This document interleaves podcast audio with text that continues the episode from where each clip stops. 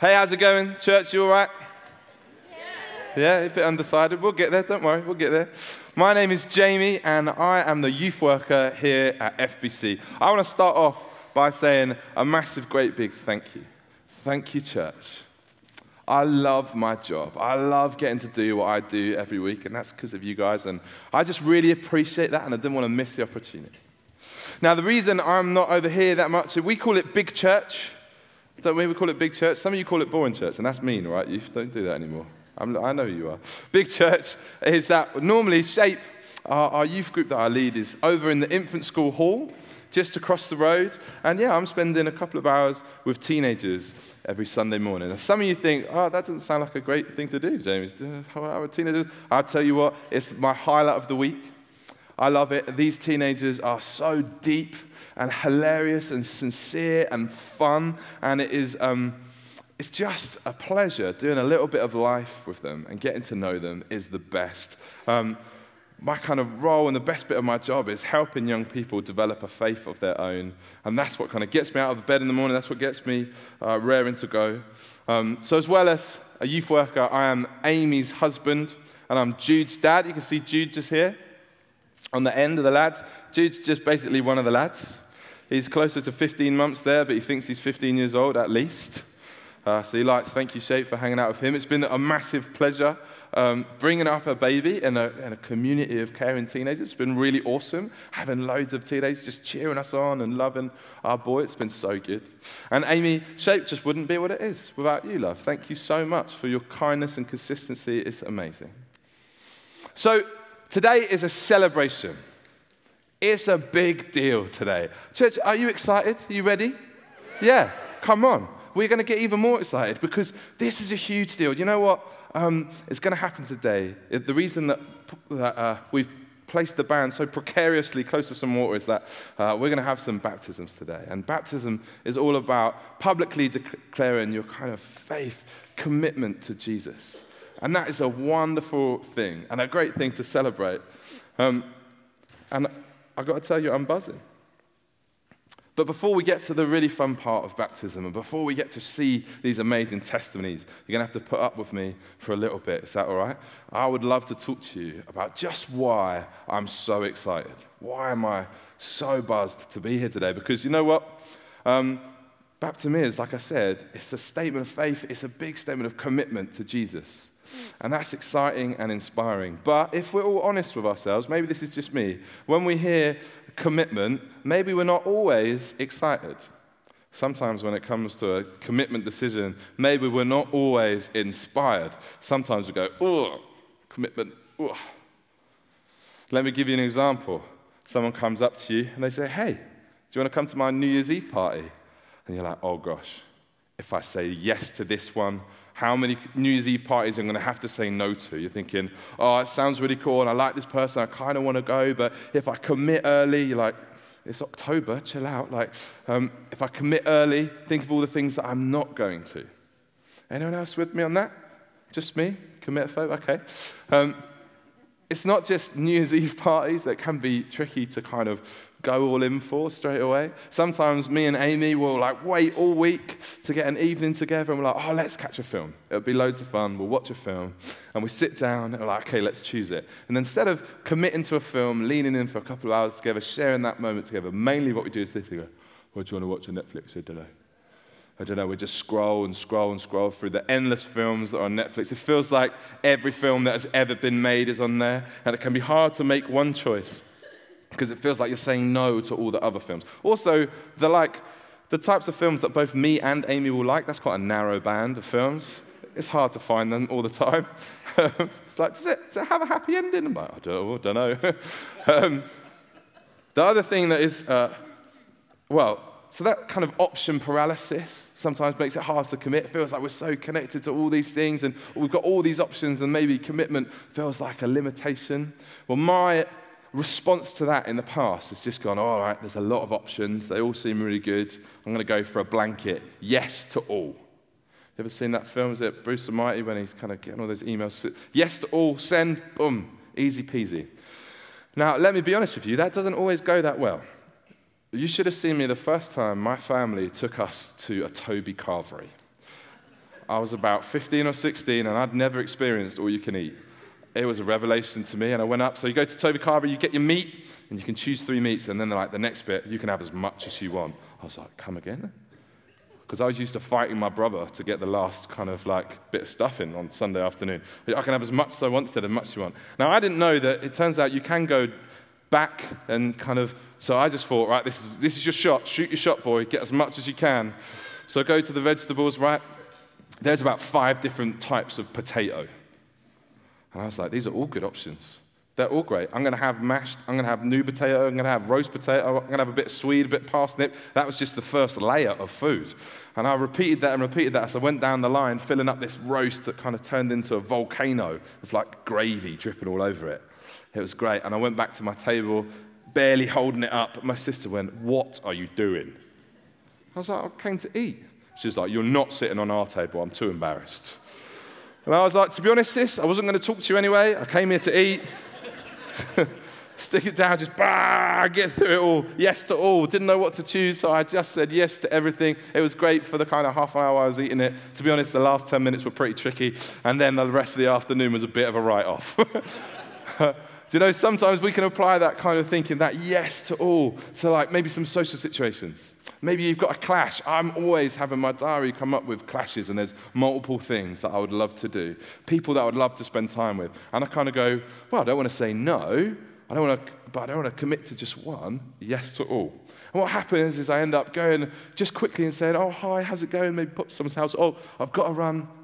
And then I go to the next thing, and oh, hi, yeah, it's great. Oh, cool. And then I've got to run. And really, rather, I think that commitment is kind of like if I commit to one, I'm missing out on the others. Whereas if I just say yes to all and kind of lightly touch at all of that, then really I'm missing out on everything. You know, I think one of the reasons I struggle with the idea of commitment, and maybe one of the reasons that we struggle with the idea of commitment, is it feels like a narrowing of our options it can feel like there's all these things that we could do, and if we commit to one, that's some way restrictive, that that's somewhere, uh, in some, some way, uh, kind of lessens our choice. But you know what?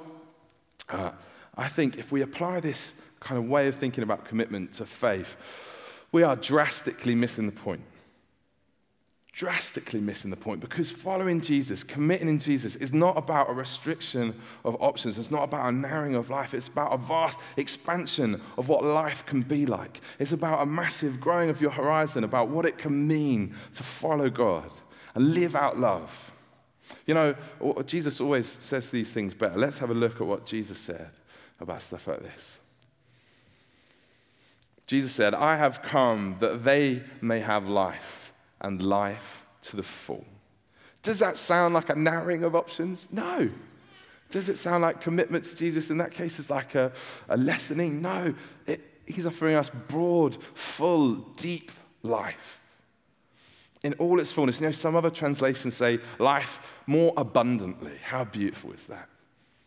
And you know, that's my experience of, of following God actually, is that it's been life in all its fullness, life, uh, the agony and the ecstasy, the, the kind of mountain and the valley, and going through it with people. It's, um, it's an incredible thing. You know, there is one place in our culture where we kind of understand this idea of uh, commitment leading to full life, commitment leading to more opportunities, not less. And that's uh, a wedding. We all love a wedding, don't we? Who doesn't love a wedding? It's great. You get to dress up all sharp. You get free food, a bit of booze. You get you kind of a dance. It's great. Um, but really, oh, look, this is us getting married. Can't give it an ah. Oh, oh. Amy was, was going to kill me for this, but that's absolutely fine. Um, so, uh, weddings are great. And the reason they're great, other than all of those things, is that we stand with a couple and we celebrate them taking a, a, a pub, well, they're making a public declaration of their love and commitment to one another. And we don't see that, that commitment as narrowing or constraining, but actually, we can see that commitment as the start of this beautiful adventure, the start of something more, a broadening of life. And I love that. No, young people, you know, my yes to all policy doesn't work with relationships, okay? Don't do that. That's not a yes to all thing. In marriage, we celebrate them forsaking all others right? Forsaking all others uh, and loving one person. We see that as a beautiful, uh, wonderful uh, commitment, and we celebrate it, and rightly so.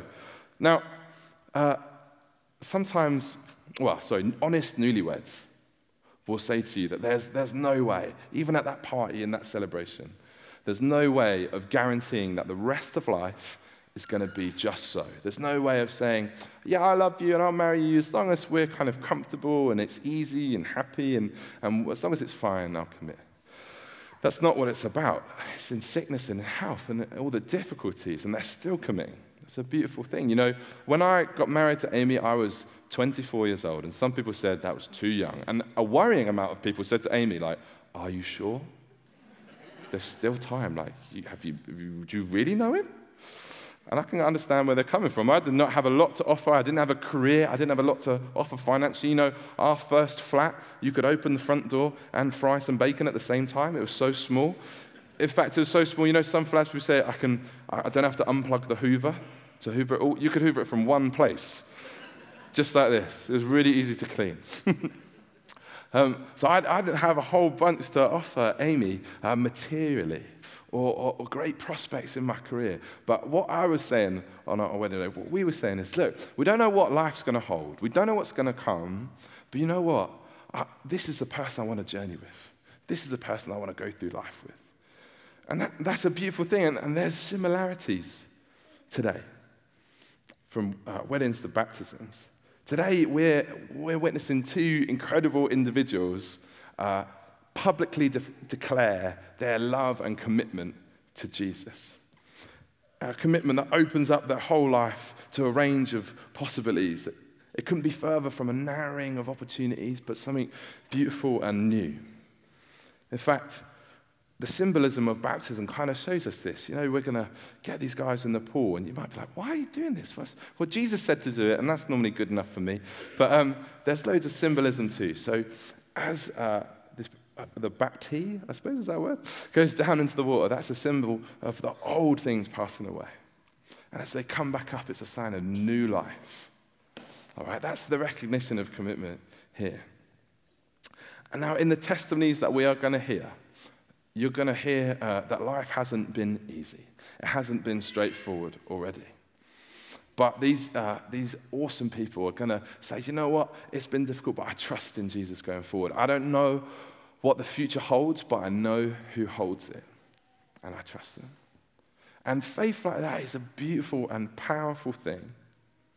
You know, it's been, um, it's been my experience uh, in faith that it's like a great adventure. My, my following Jesus has, has led me on a great adventure. It's definitely not been easy. What great adventure is? What great thing is super easy all the time? No, no. It's not easy, but it has stretched me out of my comfort zones. It's taken me to places I never thought I'd go. It's literally taken me round the world. But more importantly, it's taken me to places relationally with people that I never thought I'd go when I was preparing this talk, I was praying and thinking of something to share that kind of helped you see this. And this is a random story, but I'm going to share it anyway. I was 16, and I didn't get on that well with my next door neighbor. She was a lovely old, la- old lady, but bless her, for 16 years, I'd just been booting the ball against her garage. And as I got bigger, the ball got kicked harder and things started falling off, and I was always over the wall in her garden and getting things I shouldn't and getting in trouble. And that, it was hard living next door to me. And one day I was praying and I felt like God said, You need to kind of go and make some peace with your neighbor. And I was like, I ain't doing that. and then I prayed about it some more and I thought, I don't, I don't want to do this. I don't know what we're going to do. So I bucked up the courage and I knocked on her door. She said, Hello? and I was like, Can I have a cup of tea? And we sat down and I chatted to my neighbor. And you know, it was a beautiful thing. She told me all about how the estate used to be and what she used to be able to see out of her window and the farm that used to be there before they built all the houses. And um, we, we kind of, there was peace there. And that relationship was better. And it was restored from then on. And we smiled and shared jokes rather than uh, me just trying to make sure she didn't see me jump into a garden to get the ball back. That seems like a small thing, but you know what? I think faith in Jesus can, can take our ordinary, everyday, simple lives and make them extraordinary. I think that was extraordinary. I think that Jesus can make any conversation like pray into it, lean into it, lean into God, and He can take our lives and make them meaningful and deep and use us to encourage and bless and help others. That's the best. So, are we excited, church? Well, that's not enough. I'm going to keep going until you are. You know, if you ever, you ever get off this stage, you're going to have to pipe up at some point, okay? So I'm going to keep going. Right. Let's lean into the Bible. Let's have a little look uh, at what the Bible has to say about this. So, there's this bloke called Paul, and he's one of the um, biblical authors and he had a transformational uh, experience of Jesus, totally changed his life, and it changed pretty much everyone that he met. And you know what? It's changed millions of people's lives since who've read his writings, which make up a whole bunch of the New Testament. He's a pretty serious bloke. So he had uh, visited, uh, sorry, the verse that we're about to read, it's, it's part of a letter to churches in Galatia, this, this place. And uh, he'd uh, visited this region when he was teaching and preaching, and we can read about that in Acts. And he'd gone to this region and he, he preached the good news. Do you know what the good news is? He was saying, Look, guys, you can have right relationship with God. We call it like righteousness. You can live in right relationship with God. Great. You can become a part of God's family. Wow. You can be forgiven and, and, live lives that forgive others. Oh, amazing. You can be transformed by the love of God, by God's grace. You can let that transform your life. And people going, Paul, what do we need to do? What can I do? And he says, trust in Jesus, believe in him, follow him. That's the way to go. And these, uh, these guys in Galatia, they took on this grace message and they uh, lived it out for a while. And they started churches. But then, uh, after a while, some other religious guys came, religious teachers, and said, Oh, you know, you thought it was all easy and you just had to believe. Well, actually, if you want that right relationship with God, if you want to be a part of His family, if you want um, love and grace of your life and forgiveness, here's some rules that you need to obey. And they, they kind of ported all the rules from the Old Testament and applied them to these, these young Christians. Now, there's like 600, over 600 rules in the Old Testament. That's very big deal. And they governed things from like what you wore and um, what you did on certain days and what you ate. And uh, it was kind of stifling these guys. And that is in great contradiction into what Paul was preaching. He was saying it's all about grace, it's all about believing in Jesus. And uh, so it's into this context that Paul writes this. He says, It is for freedom that Christ has set us free. It is for freedom that Christ has set us free. And I can almost feel the frustration as Paul writes this. He's like, come on, guys, you know this. You already know this. You know it's not about anything that you could possibly do or any rules that you might follow or any uh, law that you might obey. It's about what Jesus has already done. Get your eyes off yourself and get your eyes onto Him. Don't get bogged down in these rules and laws that were supposed to point you to God in the first place. Don't get so bogged down in them that you miss out on God altogether. Paul was no stranger to this law culture. In fact, he grew up in it. He understood it well, and he could see its flaws. He could see that the law, in and of itself, wasn't saving anyone, it was condemning people. They were just feeling bad because they weren't getting it done. And into that, he speaks freedom. Now, freedom, it ain't about just doing what you like when you like, okay? That's sometimes what we would like freedom to be. You know, like, oh, I got some free time. Free time is my time. Let's go, right? Not really, okay? And we know that's not actually what freedom means. No, like doing what I want when I want, that's selfishness. Freedom is about choosing to follow Jesus and, and, and, and live in an expansive, new, beautiful life because of what he's done for us. And, and Paul's writing in Galatians, it's all about rules not being why we do things, but relationship. Doing things out of relationship, not out of regulation. And I think that is um, the type of freedom that he's talking about. Paul really underlines it with the next sentence, the second half of this verse, when he says, Stand firm then, and do not let yourselves be burdened again by the yoke of slavery. Wow. Paul is not mucking about when he's talking about this law, when he's talking about these rules which are keeping people down. Maybe that's how you've seen Christianity. There's a set of laws and rules that will bog you down. Okay, this is what Paul says into that. No, it's for freedom that we are set free. Stand firm then, and do not let yourself be burdened again by the yoke of slavery. You know, I think it's worth expanding on what that freedom looks like. If it's not just what I want to do when I want to do it, what does it look like? Well, here's some things that that freedom means. Okay? Uh, freedom sets us free from our own selfishness so that we can live beautiful lives of generosity and self sacrifice and loving others and putting other people first. That's God's freedom. It can free, God can free us up from our mess and the problems and the trouble that we've, that we've caused in our lives and those around us. He can forgive us and free us to live lives where we forgive other people and deal with that kind of seed of bitterness in our hearts. He frees us from our own anxiety and low self worth by telling us that we are loved sons and daughters of the King. Amen. Come on. Yes, Shape. I've, I've, been work, I've been training them to do that. That was pretty weak, guys. I need some more. you know, um, I met this guy who really lived this stuff out.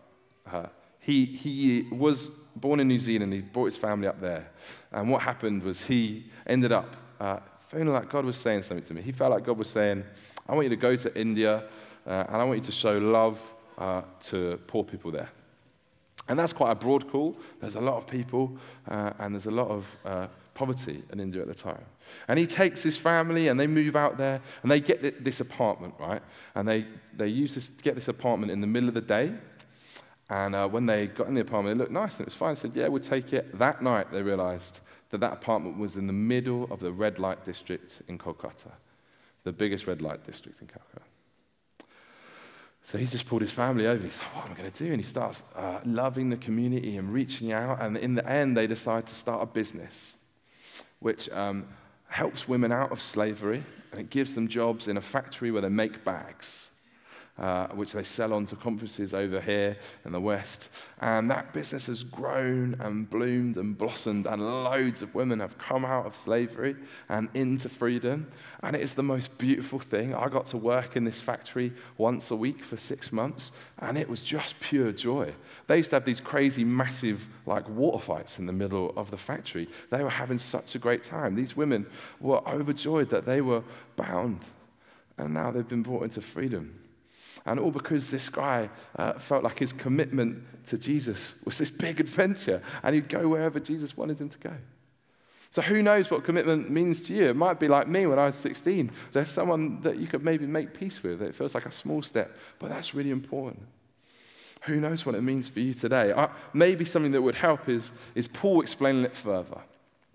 Okay, when he's preaching this and telling the Galatians about this grace way of living, this, this way where you just trust in Jesus and the laws are secondary, but you, you put your faith in him, the religious teachers are kind of going, Paul, yeah, but mate, it's going to be anarchy. They're just going to run riot. Without these laws in place, keeping people where they should be, what's going to happen?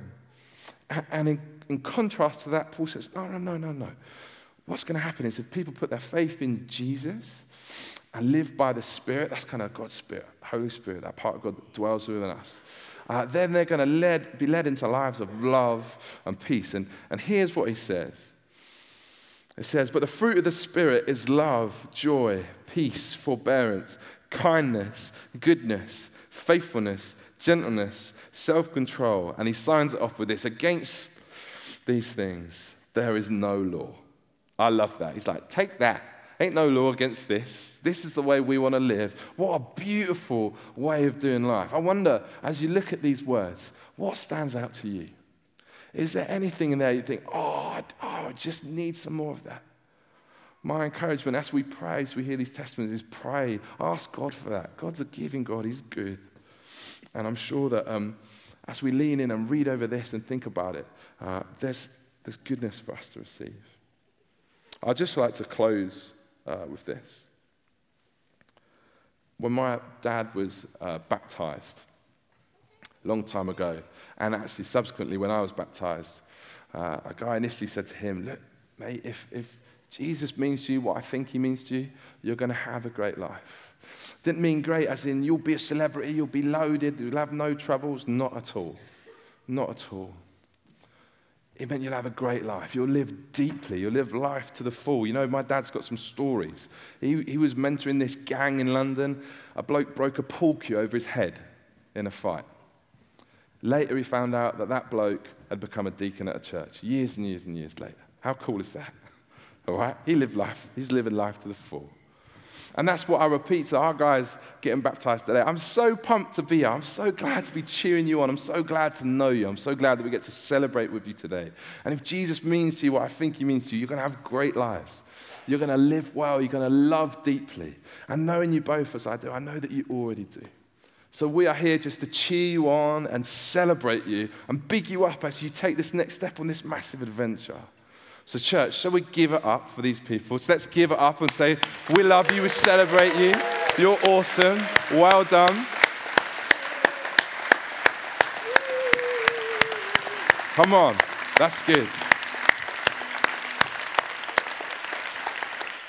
Lord God, I just thank you for uh, Charity and Lana and their steps of faith today. I pray you bless them. And I pray for everyone here as we kind of see commitment and, uh, and, and wrestle with what that means to us, Lord. It's not always a big jump of baptism, sometimes it's little steps.